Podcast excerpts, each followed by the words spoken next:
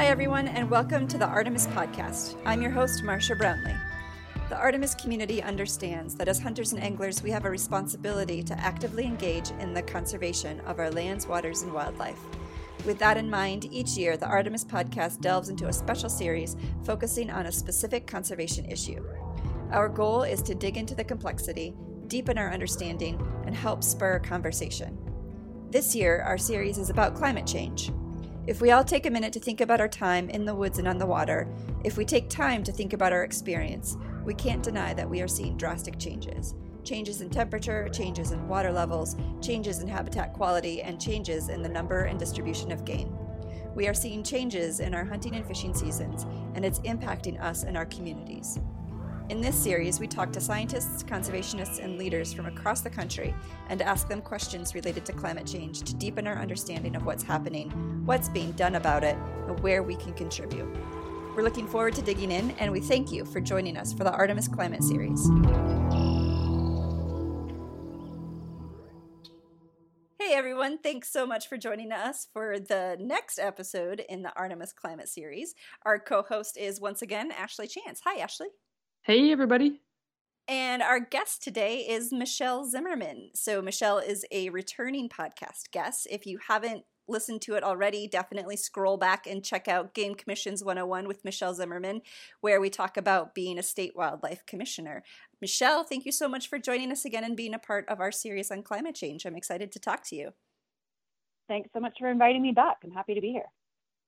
Uh, so the first thing that I want to talk about is the elk hunt that you just got back from. Can you talk to us about that? Tell us that story. Yeah, I mean, you know, hunting stories. We could go on for hours about this, but we do. Um, we do. Yeah.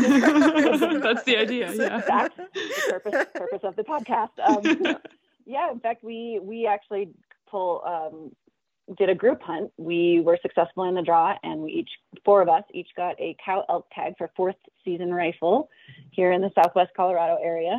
And um, we, man, it was only a five day season, and usually fourth rifle, we hope, you know, the area we were hunting is a little lower in elevation, and so typically we think that's going to be good for elk in late November, sometimes early December. Um, but it's been warm. We haven't had much snow, and um, we got there, you know, Tuesday night. We hunted Wednesday, Thursday, Friday, Saturday, Sunday, and they just they there were a lot of mule deer, but no elk. Um, we looked everywhere, you know, that we could within our game management unit and our the private land we were allowed to hunt on, and yeah, lots of muleys, um, but no elk. And I uh, had my first ever. So I've always hunted, and and this might be I don't know if this is the case for other new hunters, but I've always hunted with someone. I've always, it's whether it's been a guide or a friend or my husband. Um, and so since there was four of us, we decided, and we hadn't seen any elk, we decided on, I think it was Friday, uh, the Friday evening or Friday afternoon hunt, because we were going, of course, at, you know, five in the morning and then coming back midday and going back out at like 3 p.m. Um, that we would each kind of split up and I'd take this you know, finger up this canyon and, you know, someone else would kind of push this way and we'd all just see if we could nice. find any track or sign or anything. And um, it was my first time walking up a, a, a canyon, a valley without my dog, with a gun and by myself looking for an animal. And it was amazing. Um, you know, usually if you're out, if you're out hiking by yourself, you're making a lot of noise and trying to make sure everybody knows you're there. Um, and I, you know, that my first three steps in was bear, just bear scat everywhere. Mm-hmm. Um, and, and it was exciting. And then, you know, that you're in there and you're sitting and the sun is setting and, you know, I haven't seen an animal for three days. And then suddenly every, every stone at dusk turns to a bear and every, you know, twig turns into a wolf and, you know, yep. every, every rough, rustle in the woods is, you know, something to coming to get me. But, um, but I had this really cool experience with mule deer in a meadow where I was trying to be, you know, creeping around the side of this meadow and I did the classic step on a stick and totally got made. Five mm. muleys looked straight at me and. I just stood there. Totally deer in headlights, just uh, uh, you know, just looking side to side with my eyes, but not even turning my head, just stood uh-huh. there staring at them. Nice. And um, the lead doe, she came out and zigzagged towards me. And then uh you know, I kind of moved my arm because I was like, is she going to be aggressive? And um, so I kind of moved my arm and she puffed out like like blew out her nostrils, like snorted and blew out. I could see, you know, we were close enough. She was only maybe 50 yards and um, kind of blew snot or something out of her nose. And all of the animals jumped up and did their cool deer hop off Oh. back into the meadow. Um, I love that. it was so cool. We must have done it three times before they finally. Oh, okay. That's what it's called. Yep. Um. I always call it It was cool. pranking, and I know that's Well, not right. It's so it's pronghorn do something and mule deer do something, and one is called stotting and one is pronking. And now I'm second guessing myself. I'm I thinking maybe pronghorn's pronk.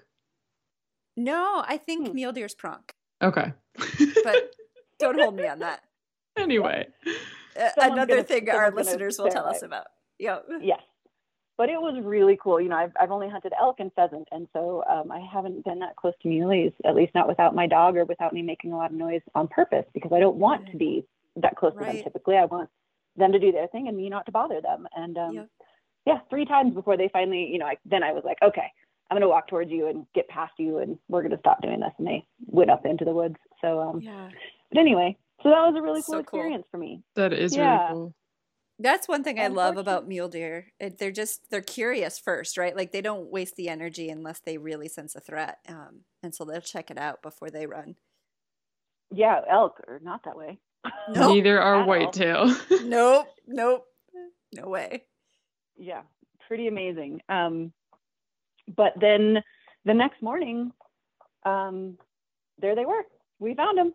there were elk everywhere. Oh, you found the elk. Uh, we found Oh, good. Yeah, the next day, Saturday morning, we we found the elk, or maybe it was Saturday afternoon. Uh, no, I don't know. But on Saturday, we finally found them, and they I don't know where they came from. If they came down from up higher or came up from down lower, but um, Right. they showed up, and The ghosts that they are. they are so amazing. Um, we hunted them so aggressively. I think we put on 12 to 15 miles of of creeping, which is Oof, a lot that's a more lot. than That's just walking. intense. It's true. yeah. Um, you know, trying to just creep and then stop and kneel down and kind of crawl and back up and figure out how to get through branches and um, you know, sitting in meadows, but also, you know, we were like, we've got a day and a half. We need to hunt aggressively. There's no parking it in a meadow when you've got, Right. you know, 30 meadows to park it in. So we did a lot of looking and um Sunday morning my husband actually um had what he thought was a clear shot, uh, but there a twig or something must have ricocheted, and um, I, I, he he thinks it probably maybe ricocheted to a, a leg or something. But we did find a little bit of blood, and we spent the whole rest of the morning, about six hours, tracking her, and it was just the tiniest spot of of blood every maybe hundred feet, and there was a little bit of snow. So you'd kind of follow it through the snow, and then you'd lose it and we'd split up. You know he and i would split up and one of us would find it. Um you know and then it would go you, you know we'd find it again and and we got along the fence line and we thought oh no she jumped the fence um, which was the edge of the property. But i took we went back and forth back and forth for probably half an hour and then i said you know i'm just going to take a 90 degree. I bet she didn't but i'm going to take a 90 degree back into the woods. And i started going into the woods maybe 50 feet and she was there all by herself and just jumped up before I could even. I think she saw me obviously before I saw Yeah. her because that's what they do, and jumped up and took off super fast. And I ran back out and I said, I think that's her. She was all alone. Um, and I looked over where she had been laying down. No blood, nothing. And so it was really cool. We then figured out which tracks were hers, like you know the freshest and how big they were and like how much of an imprint they were leaving in the mud. And we attempted to follow her specific tracks out of all the other tracks. Yeah. and um, wow. we ended up it was amazing we ended up after a couple hours being able to find blood spots and followed her all the way she re- reconnected with the herd and then when we got we got up to where she had reconnected with the herd of course we jumped the entire herd because we didn't we didn't know because we were in the woods um, and the entire herd moved but then we knew where the herd was so um, we went back and then that's how we finally were able to har- we, we came back out to where we knew the herd was you know within this one kind of triangle area. And so we called our other two you know got got the four of us all back together and, and went down the road. And um, uh, one guy was able to harvest. Um, unfortunately you know we we hunted then continued to hunt hard for another two hours and none of you know the, th- the other three of us we were not able to find another elk. But at least we got one um, so we didn't completely get skunked i think the hardest part for me was that we didn't find um, the one that that was wounded, and uh, you know I'm hoping because it was such a tiny bit of blood, and and it kept getting smaller and smaller over the course of six or seven hours, and then she reconnected with the herd, and she wasn't lagging behind. So yeah. I'm hopeful that it's something that she will heal from. So that's hard. Yeah. But, it's it's it's hard but i definitely want to voice appreciation for the effort and the skill that you guys mm-hmm. put in and mm-hmm. demonstrated in tracking down that elk and and just making sure that you put in the solid effort and and yeah if if you caught up with the rest of the herd and she wasn't obvious in that bunch i think that might speak to the severity of the injury or the not severity of the injury yeah right. it's so hard it really is. Yeah. You just don't know. And um, yeah, it was just the tiniest bit of, of blood, but you just don't know. So you just don't know. Yeah, that's my hope. But um, but we did get a, a really nice cow elk and and um, got her home, and she's in the in the garage, and we were able to um, actually processing her today. So get, at least get at least starting the process today. Uh, yeah, and it sounds like you, your group hunts with kind of the same mentality that my group usually hunts with, which is um, an animal's down and everybody benefits. Oh yeah. From yeah, yeah, everybody gets a little meat to take home. Yeah, I think you know it was um, my husband and one other guy that were walking down the road when the when the herd came across, and my husband said, "I already took a shot this morning. You take the first shot, and if if the others hold, then I'll take a second shot. If they run, obviously I won't." And and so yeah, the one guy got to shoot, and that was that. Yep. One shot. Oh. Um. Yeah. That's a hard few days. That's a hard. that, that's a lot yeah. of type two fun right there, Michelle. Yeah, you know, and it was, oh, a couple days were so cold. There was one morning, I think it was five, and, oh, and you're just standing. We that was a morning we decided to stand in a meadow, and you're just praying for the sun to come up, and then the sun comes up, and you're like, it's still cold. Yep.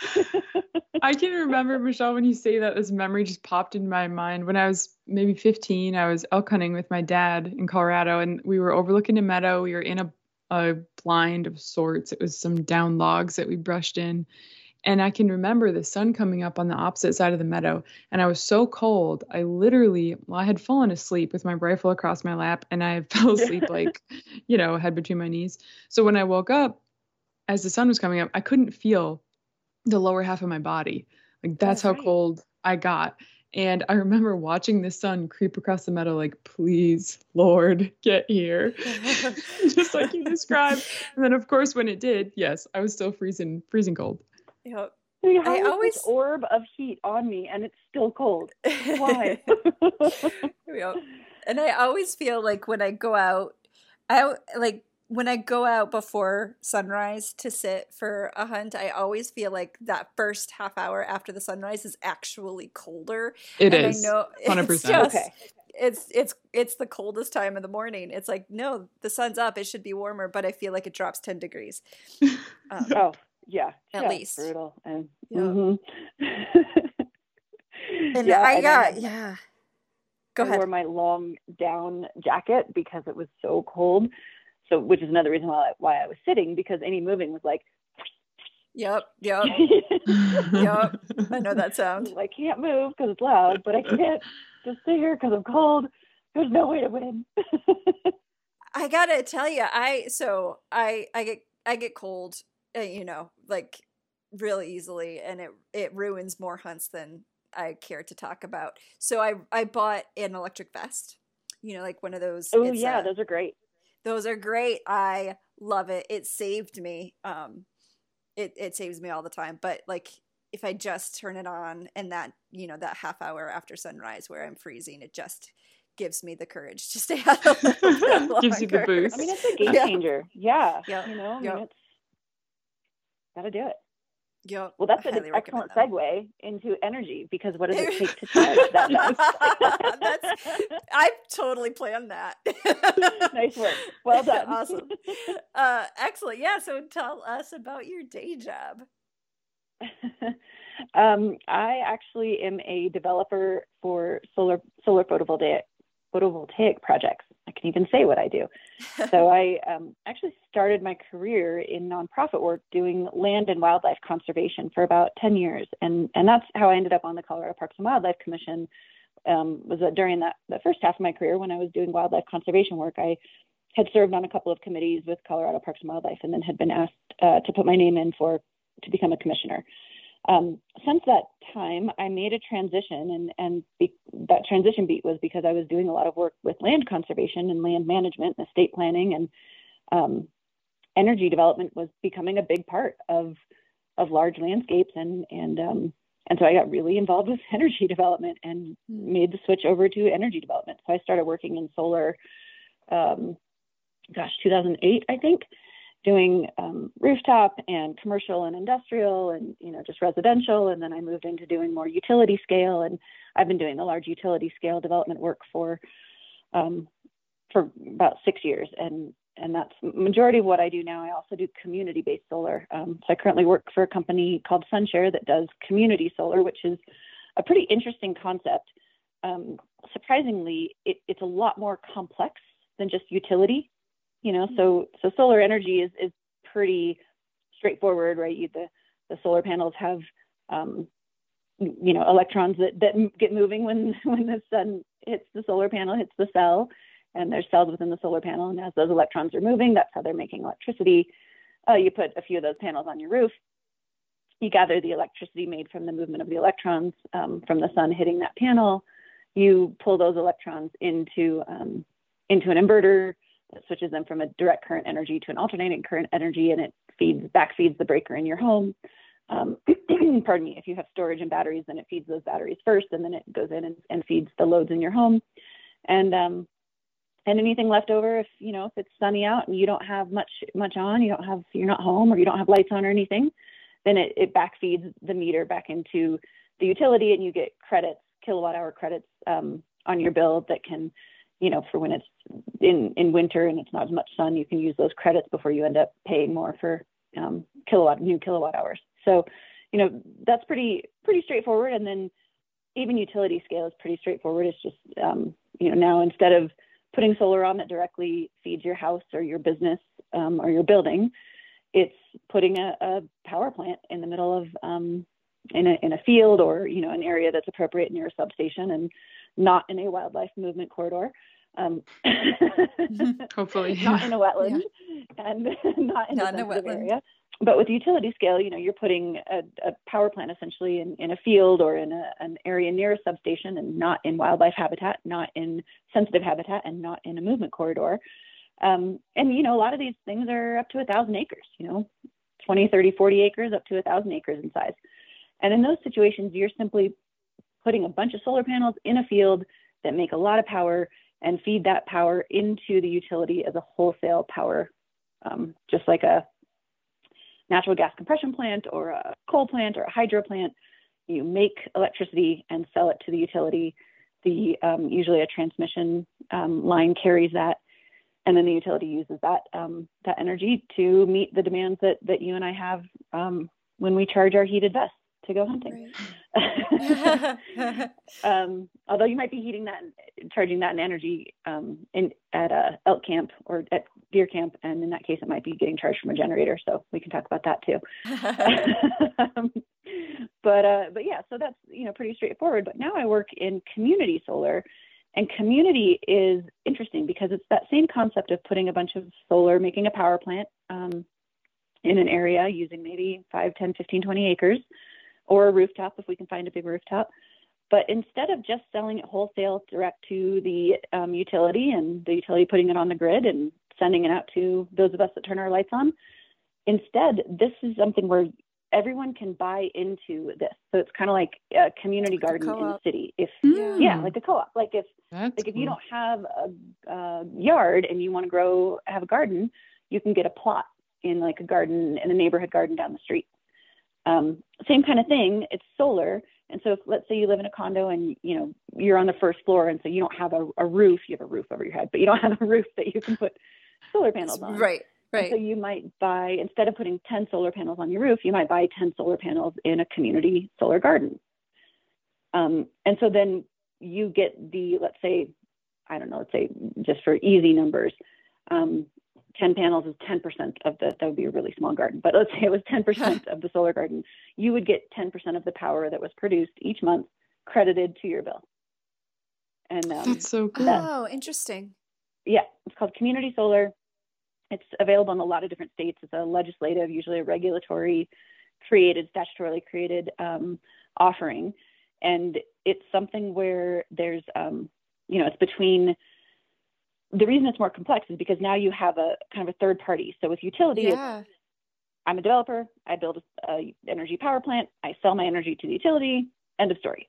Yep. And with rooftop, it's you're a homeowner that uses electricity. I sell you solar panels. You use the energy created from the solar panels. End of story. But with community, I now have a utility that I'm tying, feeding the power into. And so the utility might be paying me for my power, maybe, or and or I have all of the subscribers. You know, you each have 10 panels, I have 20 panels, whatever, however many panels all the subscribers have. Each of them get a bill credit. You know, they have to pay for their subscription, and then they get a bill credit um, for the number of kilowatt hours created in their those 10 panels. So it's just a lot more complex and instead of just agreement an agreement with the utility, in order for these community solar things to work, they they have to have a, a statutory legislative component. So yeah. it's pretty interesting. so I'm curious, like, um, um, I guess one benefit that I can see, and, and and I'm not sure if it works this way because it does need to have the statutory component, but um, like, is that can that be seed money to build the farm? Um, no, right? Can you sell? No. Okay. Well, um, so typically you don't, I mean, yes, you could pre-sell subscriptions, I guess, um, and have people pay before they're getting any bill credits. Um, yeah, I suppose that could work. I, I don't, but, does, but that's in, not how it works.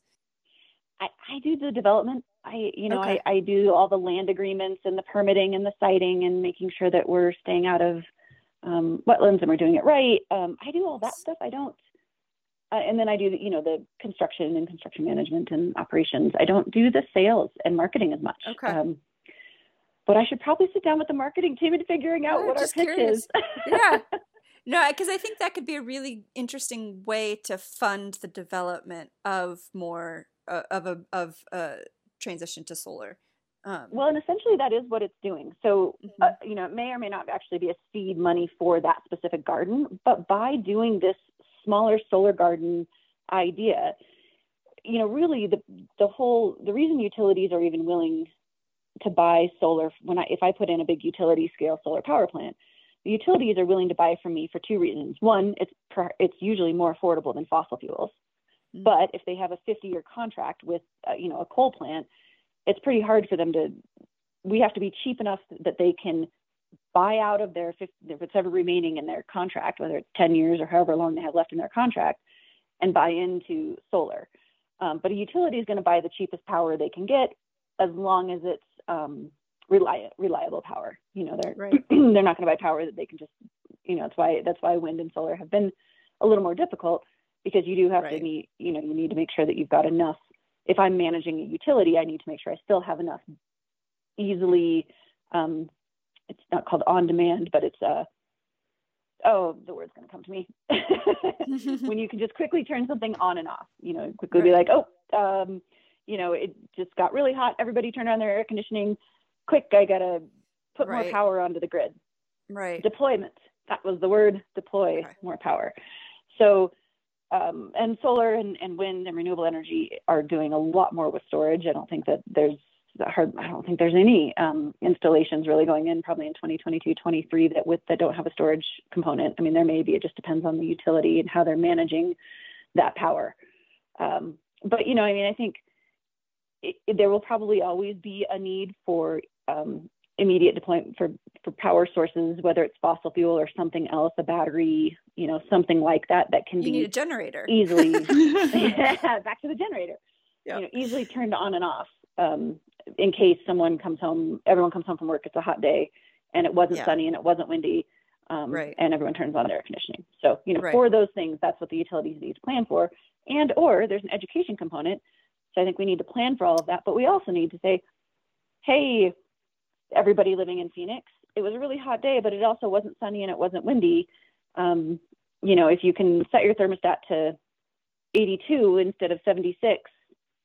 You know, that'll really help. Kind of like California's had to do when they were, you know, doing brownouts and blackouts. You know, people just kind of rolling rolling through. There's a lot we can do with power management, energy efficiency. Um, there's a lot of things you can do now with smart homes and smart meters inside your home to say, um, okay, I just, you know, turned on the blender. I'm going to make sure that something else isn't on when I'm when the vacuum cleaner's on, or you know, just making sure you're balancing your your draw on the system. Mm-hmm. Um, because you know, if if I suddenly have a big draw, that makes everything ramp up back at the right. plant, so to speak. So and we've um, not. I mean, I know I'm not at all considering that when I use electricity. It's just like a like I don't, yeah, I don't consider the draw or the source. Yeah, exactly. Michelle, I'm so glad that you brought this up because I feel like nowhere in the conversation around energy and climate change do people like everyone's like what's the solution so that we can consume more cheaper and easier and rarely does a point get made that you can you don't have to have everything exactly the way you want it 100% of the time I do remember. So the NWF Eco Schools program has this um, great curriculum that they implement with kids in schools that does a lot of energy management and um, uh, just oh, energy awareness. So I have seen it there, which is really cool. But you're right, Ashley. On the like, we it's not something we talk about regularly. Well, yeah, I'm thinking back to when I was in the Peace Corps in living in a village in West Africa, and I had electricity like sometimes I don't know, maybe like three hours once every four days, and I never knew when, and nobody did. Like it wasn't just me, right? Like this is the whole country was like this, or a large part of the country. And this has got me thinking, like, okay, what all the flaws in their infrastructure were to, to cause to cause the end result where I was. But but yeah, I don't know. Sometimes I think about that sometimes and how you, it's okay to be a little uncomfortable sometimes. I guess. Yeah, yeah for sure. It is, or even just now with smart meters and smart homes, it, you may not even have to be a little uncomfortable. Maybe you can right. plan. You know, if everybody's going to Sally's soccer game, let's let's turn the AC, you know, to 85 or mm-hmm. 82. You know, within efficiency, you obviously don't want to come home and like ramp up and try to cool a 120 degree home. right. know, so right. make sure you. So there's, but there's a whole lot of education there, and um, you know, even that, what I just said, we didn't know that 10 years ago that, oh, it, it's harder to ramp up and, you know, you yep. should keep a, a low level AC on all day rather than turning it off all day, you know, or, or where is that sweet spot? Um, yeah. You know, we didn't, we didn't even think about that 10, 20 years ago. And now we're thinking about, oh, what is the sweet spot there? So I think there's a lot of things we can do. You're just thinking about, okay, I've got um, this light on and this on. If I want to go you know, whatever, vacuum the floors, I'm going to turn this other thing off or microwave my meal. I'm going to make sure I'm not drying my hair at the same time. Right. I don't know. But, you know, there's just things to think about um, it, it, on the home front. And then, of course, you know, the large users, when it comes to commercial, industrial, um, there's so much you can do there. You know, I mean, every every little bit's like recycling. You know, I mean, yes, every little bit counts. You know, every can and cardboard and whatever. But on the large scale, you know, waste really really comes from a, a bigger source than than you and me. I mean, let's let's mm-hmm. do everything we can at home, but then let's make sure we're also doing everything we can to tell commercial and industrial we want them to do the right thing too. So whether that's yeah. putting your money where your mouth is or whatever that's called when you're, you know, you're buying from companies that um, only use recycled materials or um, you know you're going to restaurants that only compost or just you know little little things we can do now and with this you know amazing computer in our hand we can learn these quick things and these are the kinds of things that companies are now learning oh i better put this on my website so that my consumers and even mm-hmm. business to business you know my if i'm a wholesale provider even the businesses that are buying my my products or my services need to know this and then need to get this out to consumers um, and even in investing and getting our our cities and counties, you know, we're constituents, we're voters, telling them how to saying, hey, stop. You know, we know that you manage our taxes by making sure they're invested and managed, and stop stop investing in um, companies that are doing anything but the right thing for the planet. Mm-hmm. Um, so, yeah. So I want to yeah. go back I think it's important anytime we talk about a transition to clean energy to emphasize that we're not talking about transitioning at the expense of the communities that re- rely on extraction um, for for oil Not and gas. So I think you yeah. know I think I want to I want to make sure and, and, put that in early into the conversation um, because I think it's important for people who are listening to us with an open mind. Is that you know I think when we look at the future and we look at climate solutions and we look at what we need to do, clean energy is an, a, a really important part of that and it needs to be done in a way that's supportive of the communities and the people that rely on the oil and gas industry for their livelihood. So I just want to put that out there. Um, yeah. But then I want to switch lanes and take us back to um, kind of the beginning of the conversation when you were talking about what um, what your transition into solar looked like and what caused it. And I'm curious if you can talk a little bit more about uh, what you noticed was happening um, in development on the land and and what made you make the switch to solar? Yeah i think the uh, again you're, you're very good at setting up segues. What you just mentioned mm-hmm. about oil and gas I, I didn't I, I think i maybe hinted at this but i don't think i specifically said it that renewable energy resources are great. They're another power plant. Um, we're going to need you know batteries are another deployable energy source. Um, oil, gas, coal, hydro, there's a lot of different energy sources. We need a portfolio of solutions. Um, I don't think that we're ever going to completely um, get rid of plastic, for example. I don't, you know, let's let's recycle. Let's use beeswax wrap instead of a plastic bag. I don't know, but let's but I don't think we're ever going to fully get rid of plastic. We might really reduce our reliance on it and find other options, hemp or I don't know, something, but um, clearly not my industry. But same thing with oil and gas. we can switch to electric vehicles, yes, and we can power those vehicles by putting solar panels on the roofs of facility fleet maintenance buildings and uh, plugging in our, our buses. There, there's so many things we can do but I don't think that we need to eliminate oil and gas by any means. Um, right. I work with a, it's all energy. We need a portfolio of all of it. It's all energy. We may not need as much oil and gas that make up the full percentage of the pie, but we're always going to need some. I mean, and, and, let's be honest, our reliance on energy is going up. Um, yeah. I mean, I think where where I think it's um, it's gone up by. I had a number. Let's see was it 79% or something?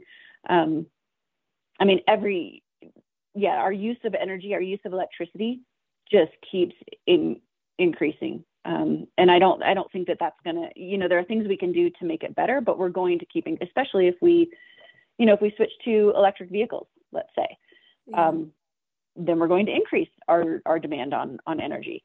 Um, we might point. decrease our demand on gasoline, but we're still going to have need for energy, electricity, and some of that electricity does come from oil and gas. So right. I think we're always going to need some of that. Um, we may reduce the percentage of it, but there's always going to be, you know, instead of it being 80% of the pie, it might be 20% of the pie. But that pie is getting bigger. so it's still a lot. Right. Uh, still till 20% of a bigger number might, you know, be the same as what it is today. So I'm not I'm not sure what those numbers are going to look like in the future. Obviously, no one is, but I do think that it's important for what you said that oil, gas, hydro, I mean, algae, whatever. There's going to be need for for all of the solutions. Um, you know, we're not getting out of this with one, um, you know, with one magical solution here. So with there's not any unobtainium that we can find. Plutonium. there's people like looking it. for it, so you know. Okay. yeah, yeah, the asteroid with the right resources just about just about in reach. Definitely going to hit any minute. any minute now. Yeah, it might, you know, and that'd be great too. But um, but everything comes everything comes with consequence. You know, no nothing yeah. nothing is everything comes with a consequence. So with that may come other things. Um, I, but yeah, thank you for for mentioning that. Yeah. Um, so what made that switch was I was realizing as I was doing a lot of work with land conservation, land management, um, landowners being you know large ag producers or or small farmers, um, you know, oil and gas really came in big time on on how to how to share the land and use the land and um, a lot of landowners you know everyone's seen this with over the course of the last 40 years with the transition to agribusiness and the loss of the kind of local farmer, local rancher, um, their economic status has reduced and reduced, and, and, it's harder and harder for them to make ends meet. That's why we have so much hunting on private land now, because um, a lot of these ranchers, the only way they make it is the four weeks, you know, or eight weeks that we, right. depending on where they are, that they can lease their land for hunting or they can sell private land tags. Uh, that's what makes it for them. Otherwise, they couldn't make it. They couldn't put food on our table and and that's really I think important for people to understand that agriculture is isn't um, you know isn't isn't a self-sustaining business in in every situation.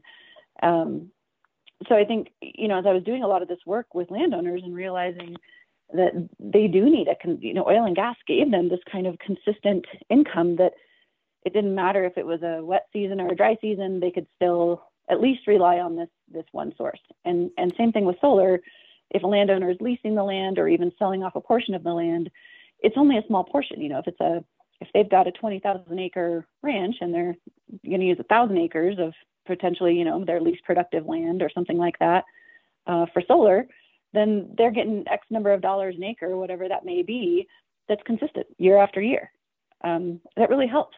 You know, that really helps take the edge off from an otherwise pretty risky um, endeavor and that's kind of you know how they've managed with with hunting as well with allowing hunting and private land tags and and those kind of things it just takes the edge off and i think you know helps them make ends meet so i was noticing this a lot and working with landowners and um, you know just had an interest in in energy and clean energy specifically um, and so that you know as i was doing more and more and more of this work with with land conservation i, I got interested in it and had an opportunity to make the switch and and um, and jumped on that opportunity so I think it was a, it just was a natural progression. Um, it didn't feel forced. So, mm-hmm. yeah, I'm pretty happy where I'm at, and I get to be, yeah. You know, the the one the, the voice as a developer that stands up there and says to a planning commission or a board of county commissions a, an approval jurisdiction uh, that says, you know, you can tell me no if this is the wrong project. If you want to keep this project as open space, if you want to put make this a trail system, if you want to, um, you know, if this should be wildlife viewing, then then you can tell me no. Um, nice. Because you need to do Use. yeah, you need to do the right thing in the right place. And I am the first one to say, look, if you can force me to put in a, um, you know, whatever it might be, like if I have a 600 acre site and I can put in two or three wildlife movement corridors and make sure that I'm using wildlife friendly fencing, no barbed wire on top, um, tall enough to try to deter any sort of, you know, animals crossing the fence. We do have to fence it because of National Electric Code. It is high voltage, so we do have to fence it. Small mammals can still get under and use that land. We're doing a lot now with agrivoltaics to try to see if we can get um, sheep and uh, pollinator species and, and do things that allow continued agriculture within that fenced area. But oh, cool. really, we want to make sure that we don't end up with um, a deer or a whitetail or an antelope. Well, antelope would go under, but we want to make sure that nobody goes over um, and get stuck. And so, you know, whether it's um, one way exits uh, deer deer gates or um, like I say, wildlife friendly fencing or making sure you can see through the fence when you go around a corner because I don't want a deer or an antelope, you know, um, completely abandoning an area because they feel that they're they're now in a cave or in a tunnel to get from point A to point B. Mm-hmm. Uh, so mm. specifically, if if you've got a you know water wetland corridor or something, say on the east side of, of your footprint of your project of your array and you know that animals are going you know from the hill way up on the west down to that water area and back up each day you want to make sure that you've got some movement corridors. And hey county commissioner or township planner or whoever you might be that is making a decision on my permit if i'm an energy developer and you can make me do the right thing and i can still do my project then you can make every developer do it not just energy developers but but let's make sure that we're putting um, that that sort of we're taking some of the autonomy out of the developers um, yeah. desire to just do to to kind of sometimes we've known um, you know sometimes I think we've all seen this and whether it's the apartment building we live in or anything else you know there's a, a desire to if you're a developer to cut corners and make more money and um, you know solar is a tight business the margins are really tight it is not uh, you know it's not a, a boon but um, if I can, you know, if, if my company can do the right thing and do the wildlife friendly fencing and, and put in wildlife corridors, then then so can everyone else. So I really try. That's that's why I chose development and permitting um, over, you know, some other part of the business because um, it's kind of fun to be able to stand up there and say, hey, you know what, you guys can force me to do the right thing. Yeah. Well, and I there think I mean there's there's so much I appreciate about that. One, it's like you like you're standing in front of the commission and saying like you guys are the ones with the big picture. Like I'm here with my wants and my needs and my thoughts and my ideas, but they have the big picture um, and and they have not only the ability but also like the responsibility to make sure that that picture um, stays whole. Yeah, yeah, and um, if they, you know, if it's up to them to make sure that they're meeting the needs of the constituents, and, if, and in, in more and yeah. more places, constituents and citizens really want renewable energy. They want clean power. You know, they've got enough yeah. kids with asthma or whatever it might be. I don't know. Um, but Just it's kids. really a desire yeah period. general. Full stop. no no, no adults. Um no i have, i actually was born was born with asthma but that's just because it's genetic. Uh, but i think that it's it is a lot of ratepayers are demanding um, this you know from their local utilities and local rural electric associations. And so um, communities and planning commissions and board of county commissioners are, are needing they need to see this big picture like you say and it's also super interesting listening to you talk because I know, um, you know, obviously, I think there's uh, um, in some communities there's a strong understanding, and then in other communities there's uh, a lack of understanding. That, like you said, like these are still power plants; these are still taking up space on um, wildlife habitat, and there's still oh, yeah. obstacles that wildlife need to navigate. And so I think I, I'd thought through sort of some of the ramifications about what that might mean for you when you're looking at a site and determining the best place to put it. But it's also really cool to hear that when you're putting it up, you're planning it to be wildlife friendly and considering um, the best use of the space to make sure that it's as safe as it can be for wildlife who are navigating that space. Yeah, and I think it, it's really that to me that's really important, and that's what I keep expressing to jurisdictions that are approving or declining, um, you know, denying requests permits for these things. That yeah, it, same thing with wind. You know, it might be great. It might the best wind resource might be up on this really nice ridge or something, and I don't work in wind, so I don't know. But um, but it could also be a a bird a migratory bird path, and right. so in that case, you know, yeah, great concept, great idea, good wind, great idea, not the right place. Yep. Move it, you know, move it over here or move it over there. Um, and that's just that's just reality. That's just the way it's going to go. Um, and I think it should. I think that you know, okay, well, that wind farm might have lower production, which means their margins are not going to be as good, and that may mean that they're going to have to pay less for the land, which mean the farm, which means the farmer might not make as much as much money.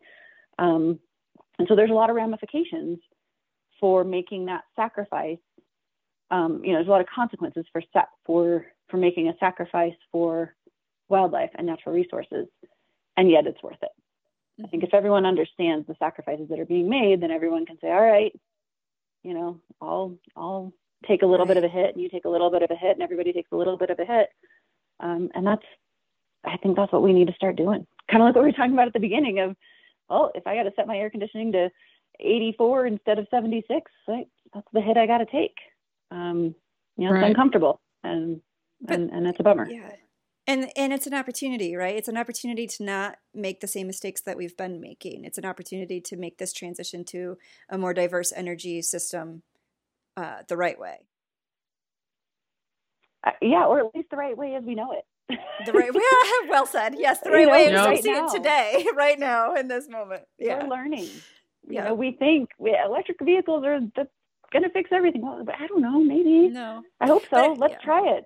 We don't know if yeah. we don't try. We don't know if we don't try. Right. Yeah. Very cool. And and you know that's transportation, but there's you know you know with climate change there's there's water and there's you know food yeah. and fashion and waste and all the other stuff. All the other stuff. Mm-hmm. Um, it's yeah. Uh, okay, so I'm curious if you could talk a little bit about when you are um, when you are looking for a spot to put solar panels on, what are some types of considerations that you bring into the decision as mm-hmm. it concerns wildlife? This is probably one one of the biggest questions, um, as you can imagine, for a number of reasons, especially at jurisdictions when we're permitting, but also for landowners. But mm-hmm. um, and and for a lot of jurisdictions that are agriculture type communities and they're saying wait you're we're losing agriculture to solar panels? Wait we can't do this. So you know this we call it you know siting. Um, this whole idea of how do you site a project is is really important. And so there's kind of a for me there's a top five um, when i'm going to site a project. The first is it's got to be close to the right size transmission lines um, depending on the size of the project. So it can't be out in the middle of nowhere where all you have is a couple of small distribution lines going to, you know, a farmhouse over here and maybe a shop over there. You've got to have at least three phase, which in an area where you've got a lot of oil and gas and, um, you know, a lot of irrigation farming and wellheads, you've got three phase energy. Any place you have a, a, production well or, you know, a larger well like that, not just a household well, well um, but for irrigation, that kind of thing, you've got a, a large enough line for at least, um, you know, a community scale size solar project.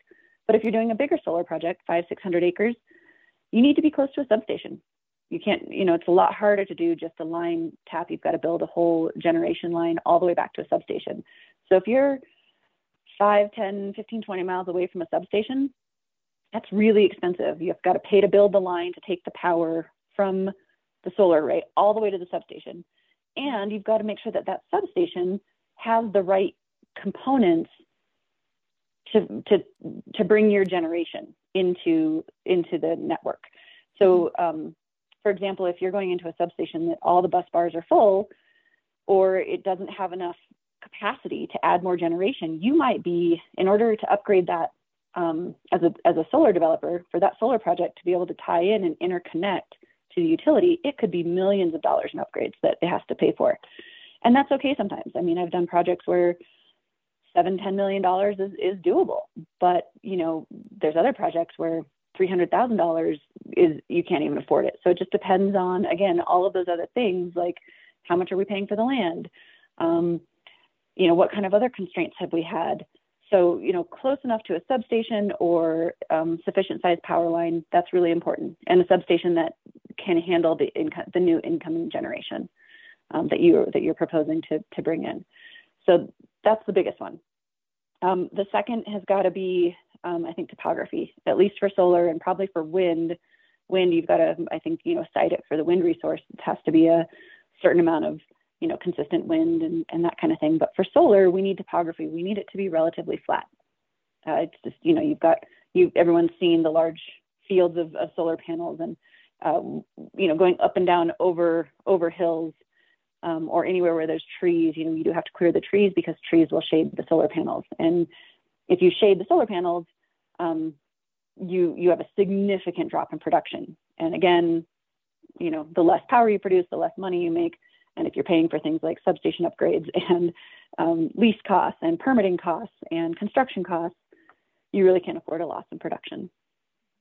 So proximity to a substation um, or, or sufficient power line, topography, um, very important. Um, and then a, a, lot of it for us is um, land type, so land type, land use. So if, if you're near a, a, town or a suburb or a city, and you've got a lot, you know, this is a planned unit, um, planned use development, and you know, it's going to be a commercial area or a retail area or a residential area probably not the best place for a 600 acre solar farm. maybe, you know, maybe a two or three acre distributed solar community garden. That might make sense near homes if there's um, some unusable land for whatever reason. Um, maybe it was a, I don't know, for whatever reason, it's not, there's no homes on it. Maybe it makes sense to put solar on it. But um, for the most part, if you're doing large scale solar, you, you want to be outside of the cities, not just for land costs, but also because, you know, most people don't want to live next to a large solar array. Um, I tend to disagree, but that's because I spent a lot of time near large solar arrays, and they're the best neighbor you can ever have. Um, they're quiet. They don't throw big. They, they make yeah, they make no noise. They make no um, light. There's no lights. There's no cars coming and going when mom and dad are out of town and the teenage kid is throwing a party. There's no um, harvest time. There's no dust. There's no there's nothing. Um, mm-hmm. And animals still move in the in the setback areas, um, you know, around the fences, and and it's really cool to know that like that thing's sitting out there, making no noise, no light, and adding power to the grid. I I think being next to it, I I would happily, um, by you know, live next to a solar. Unfortunately, I tend to want to live in the mountains where I can ski and mountain bike. So um, too much shade not a there. whole lot of solar. they don't know, call them shadow fun. panels. Yeah, I got you. I see what you did there. Sorry. that was brilliant. But yeah, but I mean, we do. There are some places certainly in the mountains. We've got a couple of rays in Breckenridge and, and places in the mountains, and um, and that's fine. But they're not, you know, they're not large. So certainly land use, um, I, you know, productivity, making sure, like you say, they're not shadow panels, and um, you know, and then a big one was siting as um, is agriculture. So if you're in an area that um, is highly productive farmland, NRCS prime farmland, that's a tough one to to pull that out of prime farmland and put it into solar. And that's where two things we've been working on agrivoltaics, so ways we can continue to farm underneath the solar panels or around the solar panels, um, or graze or whatever it may be. And there's a lot of great stuff happening there. Um, and or looking at ways that hey, if this farmer has, you know, X number of acres in production, and this farmland, while it's still prime farmland, this area is maybe the least productive of, of that farmer's land for whatever reason. Um, and it's only 1% of all the ag land in the county or less than 1%. Um, you know, some kind of thing like that, then, then I think you can usually get around that concern around loss of ag land. And to be honest, I've done a lot of research with the Colorado Department of Agriculture um, and a few others to say, okay, if we took all the substations and we put as much solar pad power as we could in the ground around these substations, you would still, at least in eastern Colorado, um, you would only, you would use less than one percent of the ag land that's that's currently registered as productive ag with Department of Agriculture. Yeah, I think that's so similar. Not as bad as people think. it's just simply the substations and the lines just simply can't take on it. Just there's a capacity thing. It's like a hose and water. You just you can't cover the ground in solar. Um, the hoses the lines that carry the power are not big enough for that. And the demand isn't there. Makes sense. Yeah i mean that's just a lot of power. You can you can cover 80% of your power needs with less than 1% of the of the ag land. So um, it's just hard to convince people of that without you know until they see it it's hard for them to believe it yeah. That's, yeah, that's, that brings a lot of perspective, I think. Mm-hmm. Ashley, were you going to say yeah, something? Yeah, just the, the whole idea of um, converting kind of, I would, I wouldn't say marginal farmland, but sub subprime maybe um mm-hmm. just like on the on the margins of fields and you know like t- today we have the technology with um, you know drones and lidar and GPS to be able to pinpoint within a field, like you were saying, Michelle, what what is maybe not producing quite as much as 10 yards to the west. Um, and there's a similar farm bill program. I think it's called CREP, maybe. Um, the name is escaping me right now, but basically they pay farmers to plant things for wildlife there whether it be for yeah. pollinators or mm-hmm. um, other plant species that aren't going to be harvested with the rest of the agricultural commodity. Um, and this just reminded me of that, of kind of becoming super efficient and using using the margins for something more useful than just another row of corn or what have you. And the farmers know. I mean, the land. Right. The yes. Yeah. yeah. they know. Yeah. They're aware. yeah, and it can yeah. be advantageous for them because they can make more money more money. you know doing by changing the use than keeping it status quo. Mm-hmm. i think the hardest part is you know everyone thinks oh we'll just cover the land in solar and and and that's going to be that. Well there's so much around jurisdictions and you know a lot of counties and communities don't want um, a whole lot of solar in a lot of places or there might be a neighbor or a group of neighbors that don't want solar in their backyard and they can they can kill a permitting process. Um, there's just so many pieces that it's hard for landowners because they might sign up for a lease and they think, oh, I'm going to get X number of dollars an acre and it's going to be great. Well, it takes, I mean, this project I have just started construction in September. I signed up leases in 2016. It's taken me five years of full time work to try to get this thing going. And, and it's, it's hard to explain that to landowners sometimes that, um, you know, stick with me. We're going to yeah. and we, and, and we might not too. I mean, of of that project that I started signing in 2016, I also signed up between 2016 and 2018, you know, 10 or 20 other projects that didn't that didn't make it. Right. So that's another thing to consider. There's a lot of reasons a project doesn't make it, whether it's through permitting or, you know, you find out it is significant wildlife habitat or threatened and endangered species, or um, the the upgrades at the substation are just going to be too much and it kills the project, or there's there's so many reasons why a project doesn't get built. Um, I think that's the other thing is people think like, oh, all these farmers have their land under lease to build solar. Unfortunately, maybe 30% of all of those leases that are currently sitting there as um, kind of in their due diligence option periods of, well, let's do our due diligence and see if we can actually build this thing. I think only maybe, you know, 30% of them are going to go through because there's so many um, different ways a project can, can find its way um, to, to the graveyard. so interesting.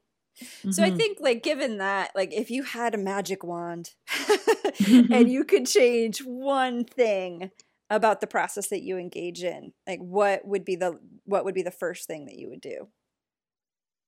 I would want every utility and transmission and regional power authority network out there to just tell the developers I want this much power, this much storage in this location and then we can work with the landowner and we can put it all together. Um, in a dream world, that's what would happen. Of course, there's a lot of reasons why that can't happen. There's, um, you know, Federal Energy Commission and, and, secrets, and of course, we can't put that public. Um, you know, our, our network and our transmission network, we can't make that completely open to the public information. And um, as soon as landowners, you know, as soon as people know that okay, this is where we're going to start building all this um, solar energy resource, you're going to have developers go buy this land at um, pennies mm-hmm. on the dollar and turn around and try to sell it to solar developers at top price. And then no one's ever you know the developer the landowners are trying to make too much money. And so then the projects can't go forward. And you know there's just a hundred reasons why that can't happen. But in a dream world with a magic wand yes i would. Okay.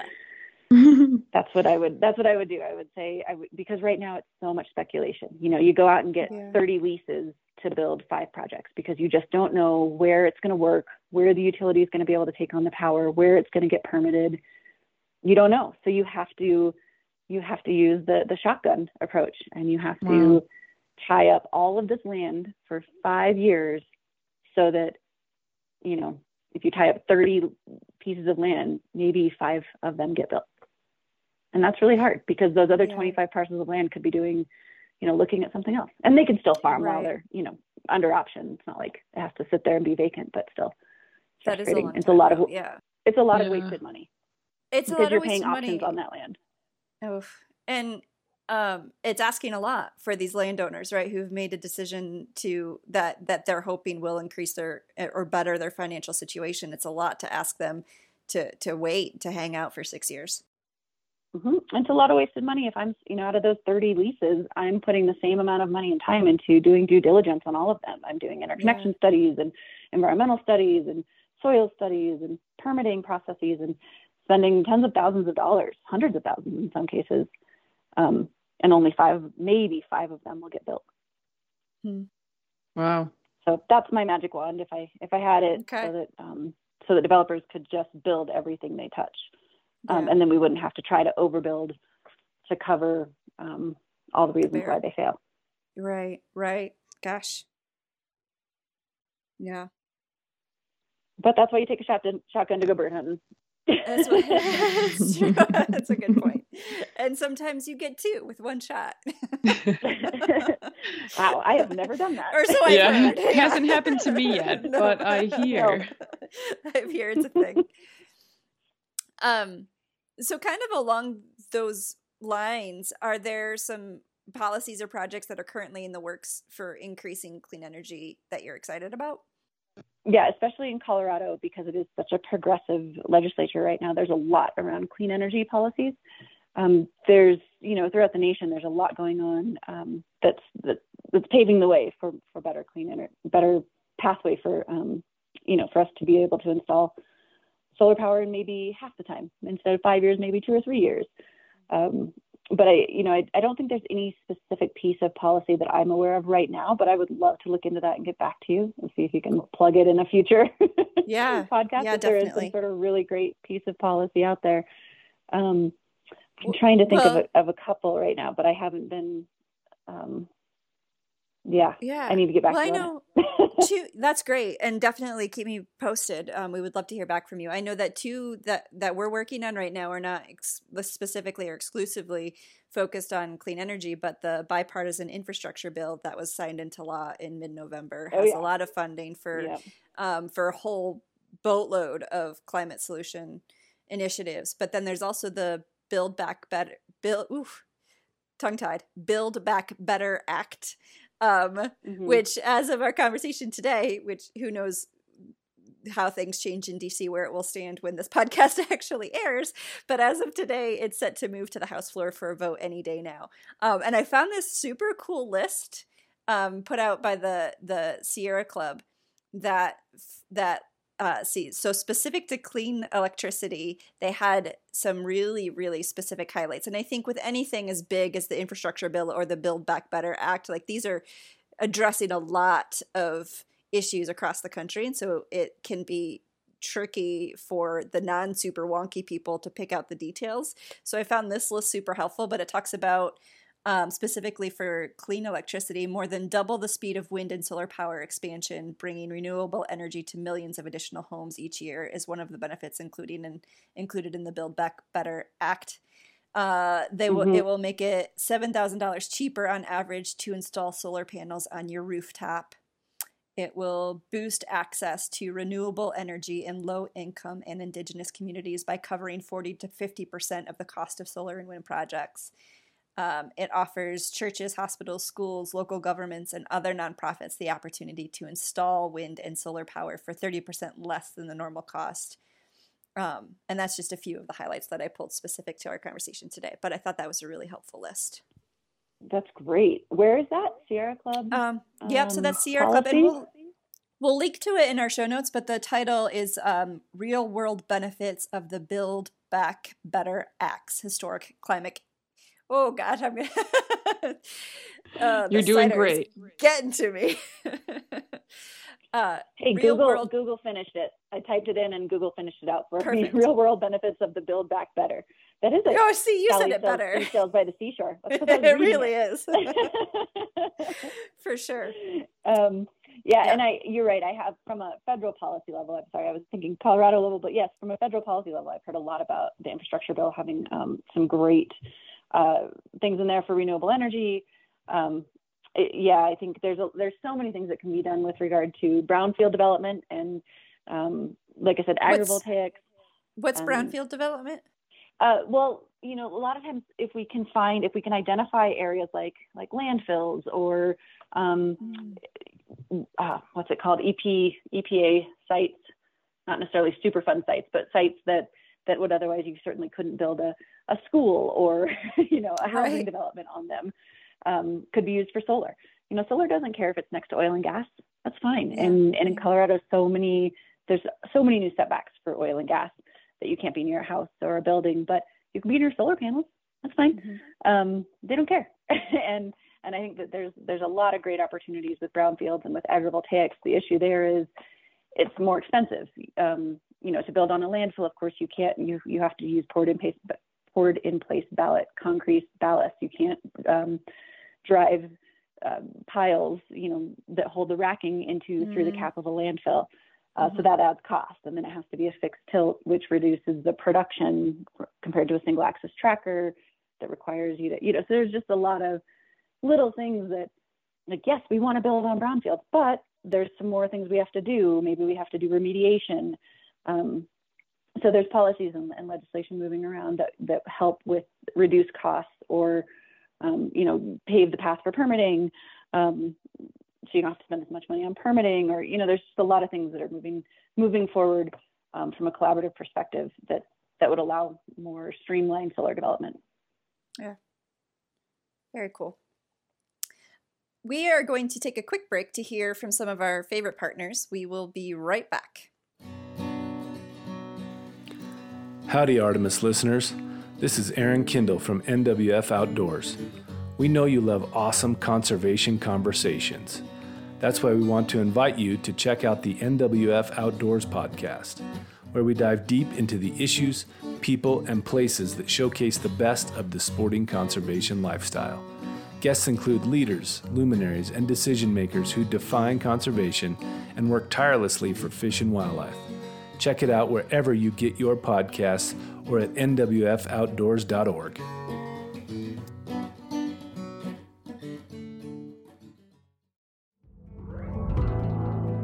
South Dakota is expanding pheasant hunting's horizons and giving sportswomen a greater voice in the field. The connection to nature, the adrenaline of the hunt, the satisfaction of eating the game you harvest. Hunting is our shared legacy. Everyone is welcome to enjoy it. Go to huntthegreatestsd.com to hear stories from women who hunt and learn what makes South Dakota the world's pheasant capital. That's huntthegreatestsd.com. South Dakota, sportswomen welcome.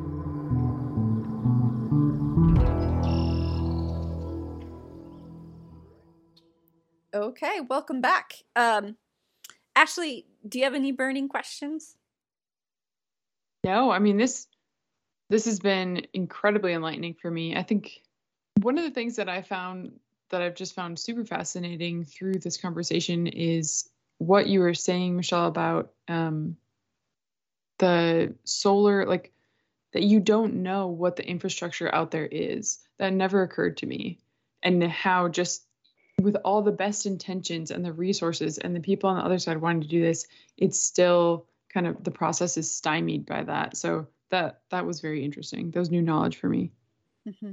Yeah, there's a lot of work being done to try to give us the information we need. The utilities are try to trying to say, okay, well let's look at each substation and let's see how much capacity it has and you know, okay, well, if you add 10 megawatts, it's going to be $700,000 of upgrades. But if you want to add 100 megawatts, it's $10 million. And it, you just, there's so many scenarios and there's so many substations and there's so many options. And maybe there's this substation, but, and it would be great to bring in new power, but it's housing all around it. There's no land. The closest land is seven miles away, and we can't get easements to build a generation connection back to the substation. There's just, there's so many scenarios to run at each location and so many locations.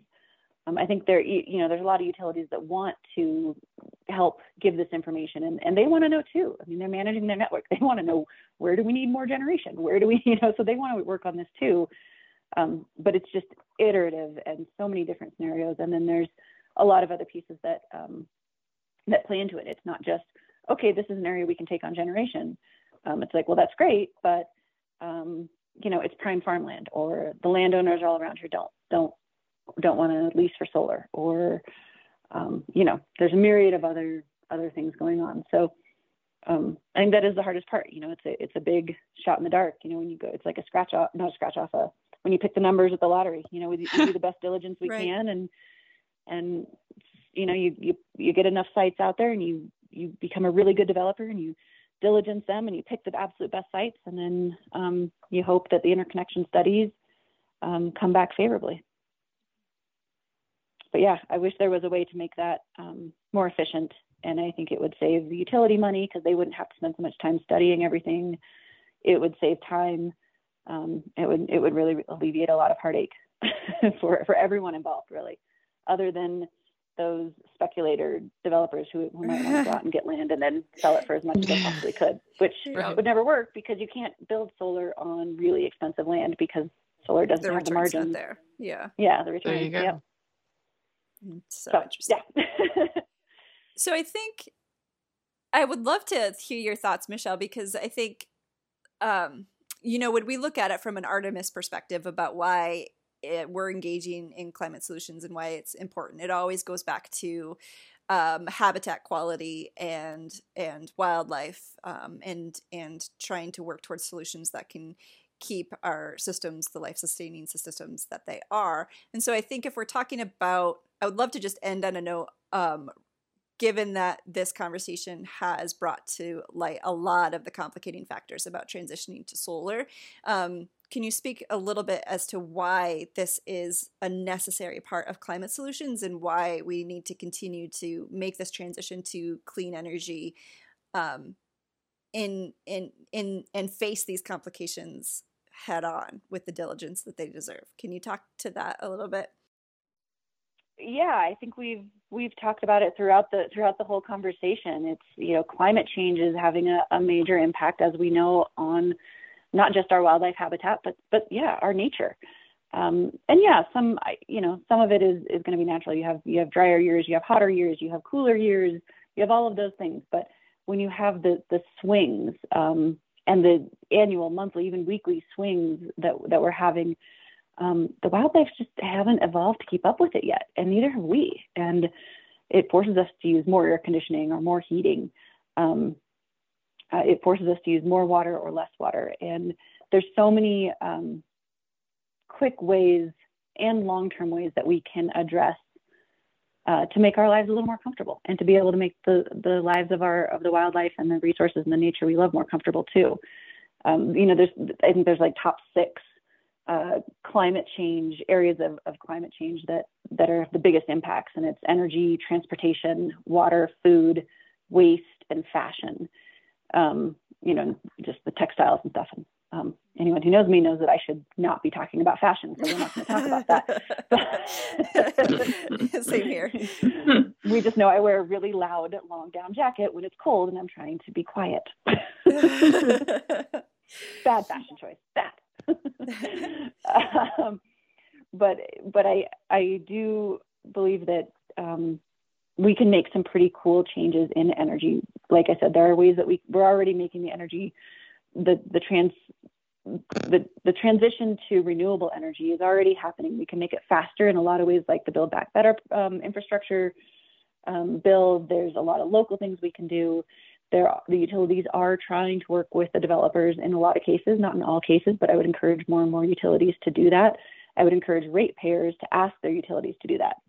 Um, most utilities are not going to do the hard work on their own unless their unless their constituents, their ratepayers, the people that that pay the bills, say, "Hey, look, I want this," and what the, what you need to be asking for is, I want more of more of the power that comes that feeds my my light bulbs and my heating and my cooling to come from renewable energy resources, and that that requires the utilities to do the work and find the best solution. Whether again, whether it's solar and storage and wind and hydro and anything else, um, you know that, that's up to the utilities to then do that research but we can do this we can make this transition faster. Again like you said it's not a matter of driving people in fossil fuels out of business.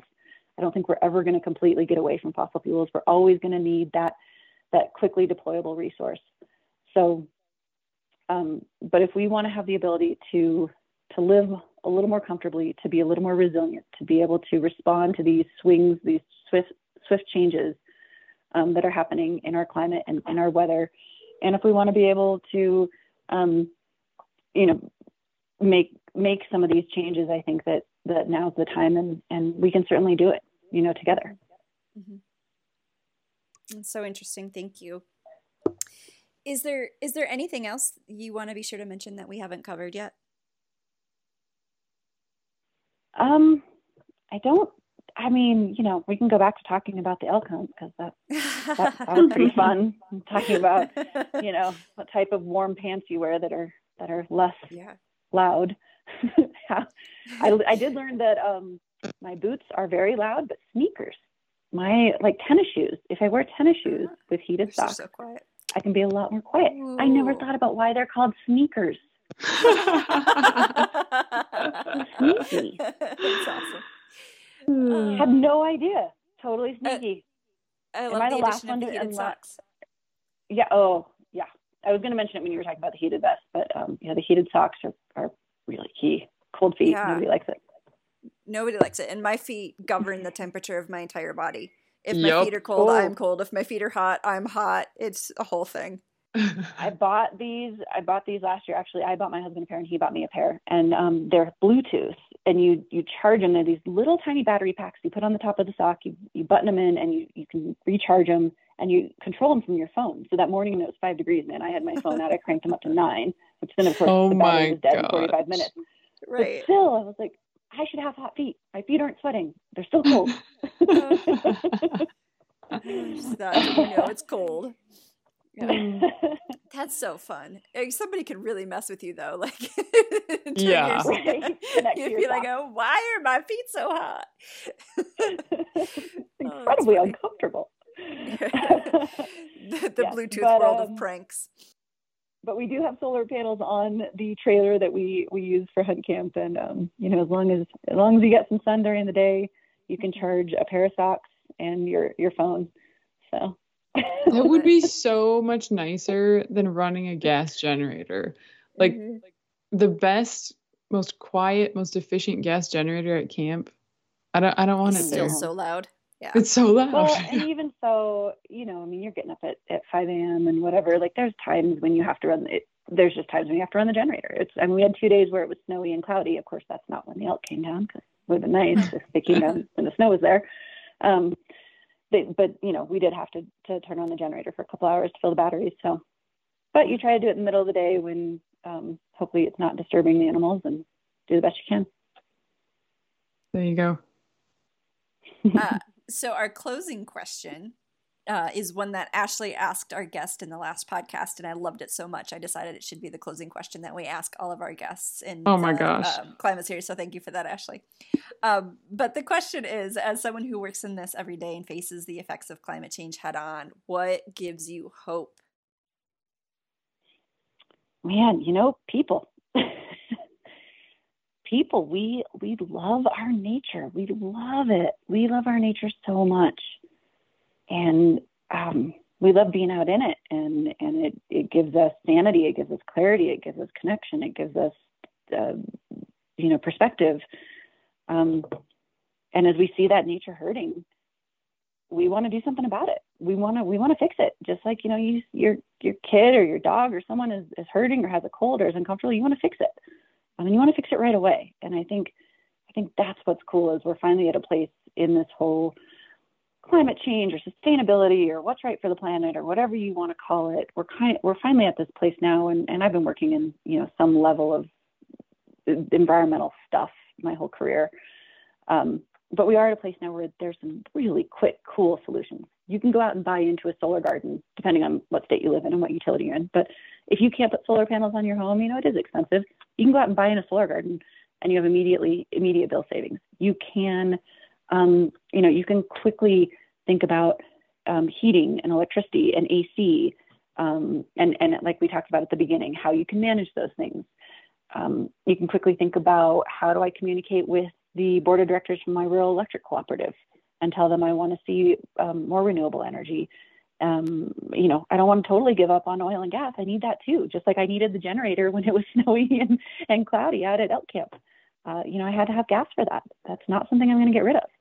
Um, but these are things I can do quickly. I can ask my, um, uh, you know, if I go Christmas shopping, I can I can buy gifts that are you know, made in made in the USA and that are not shipped and transported because transport and shipping and water are really contributing to climate change. So so people and our ability, we we're the ones that that guide this whole thing, whether it's through how we consume, where we spend our money, how we vote, who we talk to, our individual decisions. We can each make some kind of little or big impact, and we can do it now. And just like if you know my kid has a cold and take him to the take him to the doctor, um, you know that that kind of thing you can you can quickly make some fixes. Um, i think it's the first time in a long time you know like i said i've been doing this for 10 20 years. I'm not going to give it away but but it, um, there's not always been that easy call to action. And these aren't even call to actions. These are these are quick things you can do right now at home more than just recycling you know more than just some of the basics that we've been doing a long time um, Right. you can do a lot more now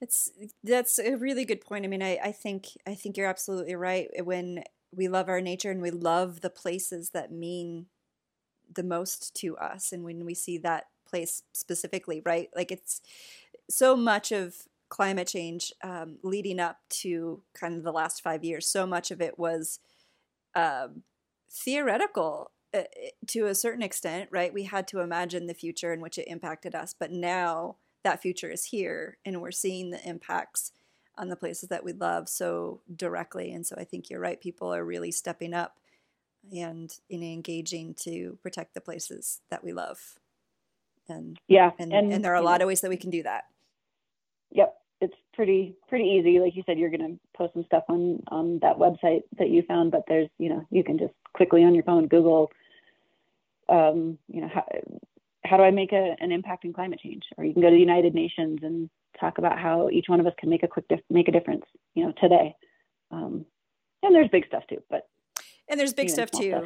Um, Mm-hmm. and then you can call your representative, whether they're Republican or Democrat, because they all need to be encouraged to support the Build Back Better Act. But call them and say this is important. Um, Yeah. Please vote for it. Yeah, and then this is not. I mean, I know that some people think this is a political thing, but I just really, It- I really don't think it is. It isn't. It, it it transcends politics, and and I think the language around it has been highly politicized. But you know, it, I, what we're encouraging hunters and anglers to do is to kind of step out of that politicize, that politicizing conversation, and look at your seasons. Look at what's happening to your hunting seasons and your Mhm. fishing seasons, and Mhm. look at what's happening to the migration patterns of the animals that you pursue, and Yep. and you know, like get rid of the hot button words get rid of the polarizing um, language around this issue and look at what's actually happening we all want the same things. We, We all all want want healthy things. wildlife populations.